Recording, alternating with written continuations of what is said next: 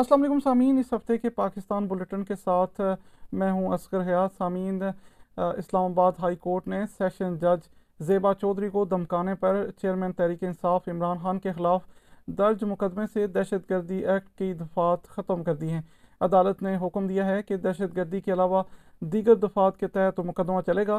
عدالت کے حکم پر مقدمہ انسداد دہشت گردی کی عدالت سے سیشن کورٹ منتقل کر دیا گیا ہے۔ سوموار کے روز سماعت کے دوران چیف جسٹس اسلام آباد ہائی کورٹ اطہر من اللہ نے ریمارکس دیے کہ اگر آپ تقاریر پر ایسے پرچے درج کرائیں گے تو ایک فلڈ گیٹ کھل جائے گا۔ انہوں نے کہا کہ سپریم کورٹ دہشت گردی کے قانون کی تشریح کر چکی ہے، بادی النظر میں یہ دہشت گردی کا مقدمہ نہیں بنتا۔ دوسری جانب الیکشن کمیشن آف پاکستان نے توشہ خانہ ریفرنس کے تحائف ظاہر نہ کرنے پر سابق وزیراعظم عمران خان کی نااہلی کے ریفرنس پر فیصلہ محفوظ کر لیا ہے۔ پیر کے روز الیکشن کمیشن میں سماعت کے دوران دلائل دیتے ہوئے نون لیگ کے وکیل خالد عساق نے کہا کہ عمران خان نے جواب میں تحائف کا حصول اور ان کی فروخت کو تسلیم کیا ہے۔ عمران خان نے یہ بھی تسلیم کیا کہ تحائف گوشواروں میں ظاہر نہیں کیے گئے۔ احساسے ظاہر نہ کرنے پر الیکشن کمیشن کسی بھی رکن قومی یا صوبائی اسمبلی کو نااہل کر سکتا ہے۔ عمران خان کے وکیل علی بخاری نے میڈیا سے گفتگو میں کہا کہ اسپیکر عدالت کے ڈکلیریشن کے بعد ہی 62(1)F کا ریفرنس الیکشن کمیشن کو بھیج سکتا ہے۔ آرٹیکل 63 میں یہ لکھا ہوا ہے کہ آپ کو سزا ہو جائے کسی عدالت سے تو آپ پھر ڈسکوالیفائی ہو جاتے ہیں۔ وہ جو گراؤنڈز ہیں ان کے علاوہ آپ الیکشن کمیشن آف پاکستان کو نہیں بھیج سکتے۔ پٹیشن، اسپیکر صاحب نے الیکشن کمیشن آف پاکستان کو پٹیشن بھیجی تھی، اس میں وہ کوئی بھی ایسی گراؤنڈ نہیں تھی جو آرٹیکل 63 کے اندر ذکر جس کا کیا گیا ہے۔ اسپیکر قومی اسمبلی راجہ پرویز اشرف کی جانب سے توشہ خانہ کے تحائف اثاثوں میں ڈکلیئر نہ کرنے پر گزشتہ ماہ سابق وزیراعظم عمران خان کی نااہلی کے لیے ریفرنس الیکشن کمیشن کو بھجوایا گیا تھا۔ ادھر اسلام آباد ہائی کورٹ میں ایون فیلڈ ریفرنس میں مریم نواز اور کیپٹن صفدر کی سزا کے خلاف اپیلوں کی سماعت 29 ستمبر تک ملتوی کر دی گئی ہے۔ منگل 20 ستمبر کے روز ہونے والی سماعت کے دوران عدالت نے ریمارکس دیے کہ نیب کو نواز شریف اور مریم نواز کا کمپنیوں اور فلیٹس کے ساتھ تعلق ثابت کرنا ہوگا۔ عدالت نے ریمارکس دیے کہ آپ نے دستاویزات سے ثابت کرنا ہے کہ نواز شریف نے پیمنٹ کی اور وہ بینیفیشل اونر ہیں۔ نیب پراسیکیوٹر نے کہا کہ مریم نواز اور کیپٹن صفدر نے جائیداد چھپانے میں مرکزی ملزم کی معاونت کی۔ عدالت کے استفسار پر نیب پراسیکیوٹر نے اعتراف کیا کہ ٹرسٹ ڈیڈ نہ ہوتی تو مریم نواز کے خلاف کوئی کیس نہ ہوتا۔ عدالت کے باہر میڈیا سے گفتگو میں مریم نواز نے کہا کہ نیب ان کے معاملے پر اپنے موقف سے پیچھے ہٹ گیا ہے۔ جو میرے کیس میں نیب نے جو فرار اختیار کیا، اس کا مطلب یہی ہے کہ جو کچھ جسٹس شوکت عزیز صدیقی صاحب نے فرمایا تھا، جو جج ارشد ملک نے کہا، جو رانا شمیم صاحب نے کہا کہ وہ ہو بہو سچ ہے، 100% سچ ہے، اس کو کوئی جھٹلا نہیں سکتا۔ ورنہ اگر کوئی ثبوت ہے تو سامنے رکھو۔ سامعین، تحریک انصاف ملک میں نئے انتخابات کے مطالبے کو لے کر ایک بار پھر وفاقی حکومت پر دباؤ بڑھانے کے لیے میدان میں اتری ہے اور چیئرمین PTI عمران خان نے کارکنان کو اسلام آباد کی طرف مارچ کرنے کی تیاری کی ہدایت کر دی ہے۔ عمران خان کی زیر صدارت تحریک انصاف کی کور کمیٹی کا اجلاس ہوا۔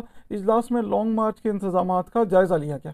عمران خان نے کہا کہ جلد احتجاج کی کال دینے جا رہا ہوں، تمام تنظیمیں فعال ہونی چاہیے۔ انہوں نے پارٹی رہنماؤں پر بھی برہمی کا اظہار کیا اور کہا کہ کوئی انہیں بائی پاس کرنے کی کوشش نہ کرے۔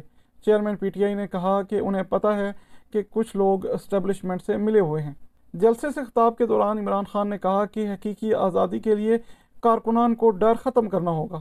انہوں نے کارکنان کو مخاطب کر کے کہا کہ اگر کوئی نامعلوم نمبر سے دھمکانے کی کوشش کرے تو اسے جواب میں واپس دھمکاؤ۔ خوف کے بت کو توڑ دو۔ ٹیلی فون آتا ہے جی گمنام نمبر سے دھمکیاں دینے کے لیے، واپس دھمکیاں دو ان کو۔ جو ڈراتا ہے واپس ڈراؤ اس کو۔ جو مسٹر ایکس اور مسٹر وائی لوگوں کو دھمکیاں دیتے ہیں، واپس دھمکیاں دو ان کو۔ خفیہ نمبروں سے ڈرانا، یہ کر دیں گے، وہ کر دیں، جو کرنا کرو، ہم بھی کریں گے۔ عمران خان کے لانگ مارچ کے فیصلے پر حکمران اتحاد PDM کا سخت رد عمل سامنے آیا ہے۔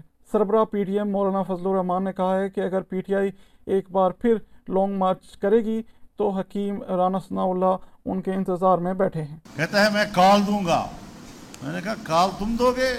حکیم شمیم اللہ پھر انتظار میں بیٹھا ہوا ہے، ڈنڈا تیل میں رکھا ہوا ہے، تم آ کے دکھاؤ ذرا وہاں پر۔ یہ جمعیت کے جوان ہیں جو ہر حالت میں اسلام آباد پہنچ سکتے ہیں۔ حکمران جماعت مسلم لیگ نون نے بھی کسی دباؤ کو قبول کرنے سے انکار کر دیا ہے۔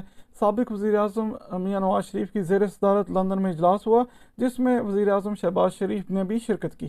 اجلاس میں فیصلہ کیا گیا کہ ملک میں عام انتخابات وقت پر ہوں گے۔ دوسری جانب وفاقی حکومت اور تحریک انصاف کی صوبائی حکومتوں کی جانب سے ایک دوسرے کے رہنماؤں اور قائدین کے خلاف مقدمات کے اندراج اور انکوائریوں کا سلسلہ بھی جاری ہے۔ FIA نے IMF ڈیل کو ناکام بنانے سے متعلق کال لیک ہونے کے معاملے پر سابق وزیر خزانہ شوکت ترین اور خیبر پختونخوا کے وزیر خزانہ تیمور جگڑا کو طلب کر لیا ہے، جبکہ پنجاب اور خیبر پختونخوا حکومت کی جانب سے مذہبی منافرت اور تشدد پر اکسانے کے الزام میں وفاقی وزراء مریم اورنگزیب اور جاوید لطیف کے خلاف مقدمات درج کر لیا گیا ہے۔ اب آخر میں ذکر پاکستان میں سیلاب کے نقصانات کا۔ پاکستان میں سیلاب کی تباہ کاریاں جاری ہیں اور سیلاب کے باعث گزشتہ 24 گھنٹوں میں 10 افراد جاں باک ہو گئے ہیں۔ نیشنل ڈیزاسٹر مینجمنٹ اتھارٹی کے مطابق ملک بھر میں سیلاب سے ہلاکتوں کی تعداد 1569 ہو گئی ہے، جن میں 555 بچے اور 320 خواتین بھی شامل ہیں۔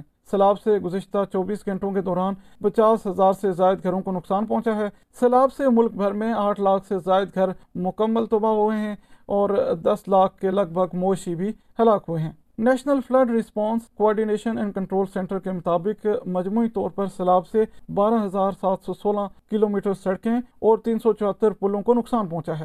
National flood response coordination and control centre کے سربراہ احسن اقبال کا کہنا ہے کہ سیلاب سے متاثرہ علاقوں میں وبائی امراض پھوٹ رہے ہیں، زیادہ سے زیادہ میڈیکل کیمپس لگانے کی ضرورت ہے۔ سیلاب کے بعد اگلا مرحلہ ہے جس میں کہ بیماریاں پھوٹ سکتی ہیں اور کئی جگہ پھوٹ رہی ہیں۔ تمام میڈیکل پروفیشن سے تعلق رکھنے والے ہمارے جو بہن اور بھائی ہیں انہیں کہوں گا کہ وہ اس میں بڑھ چڑھ کر حصہ لیں، زیادہ سے زیادہ کیمپس لگائیں تاکہ ہم اس بیماری کا بھی مقابلہ بہتر طور پہ کر سکیں۔ چیئرمین NDMA کا کہنا ہے کہ حکومت پاکستان کی اپیل کے بعد دوست ممالک کی جانب سے انسانی بنیادوں پر سیلاب متاثرین کی امداد کا سلسلہ جاری ہے۔ دوست ممالک سے ریلیف کا سامان آنا شروع ہوا، اب تک 20 ممالک سے 114 ریلیف کی فلائٹس آ چکی ہیں، ان میں سے 66 فلائٹس کا سامان نیشنل ڈیزاسٹر مینجمنٹ اتھارٹی نے ریسیو کیا، مزید 13 فلائٹس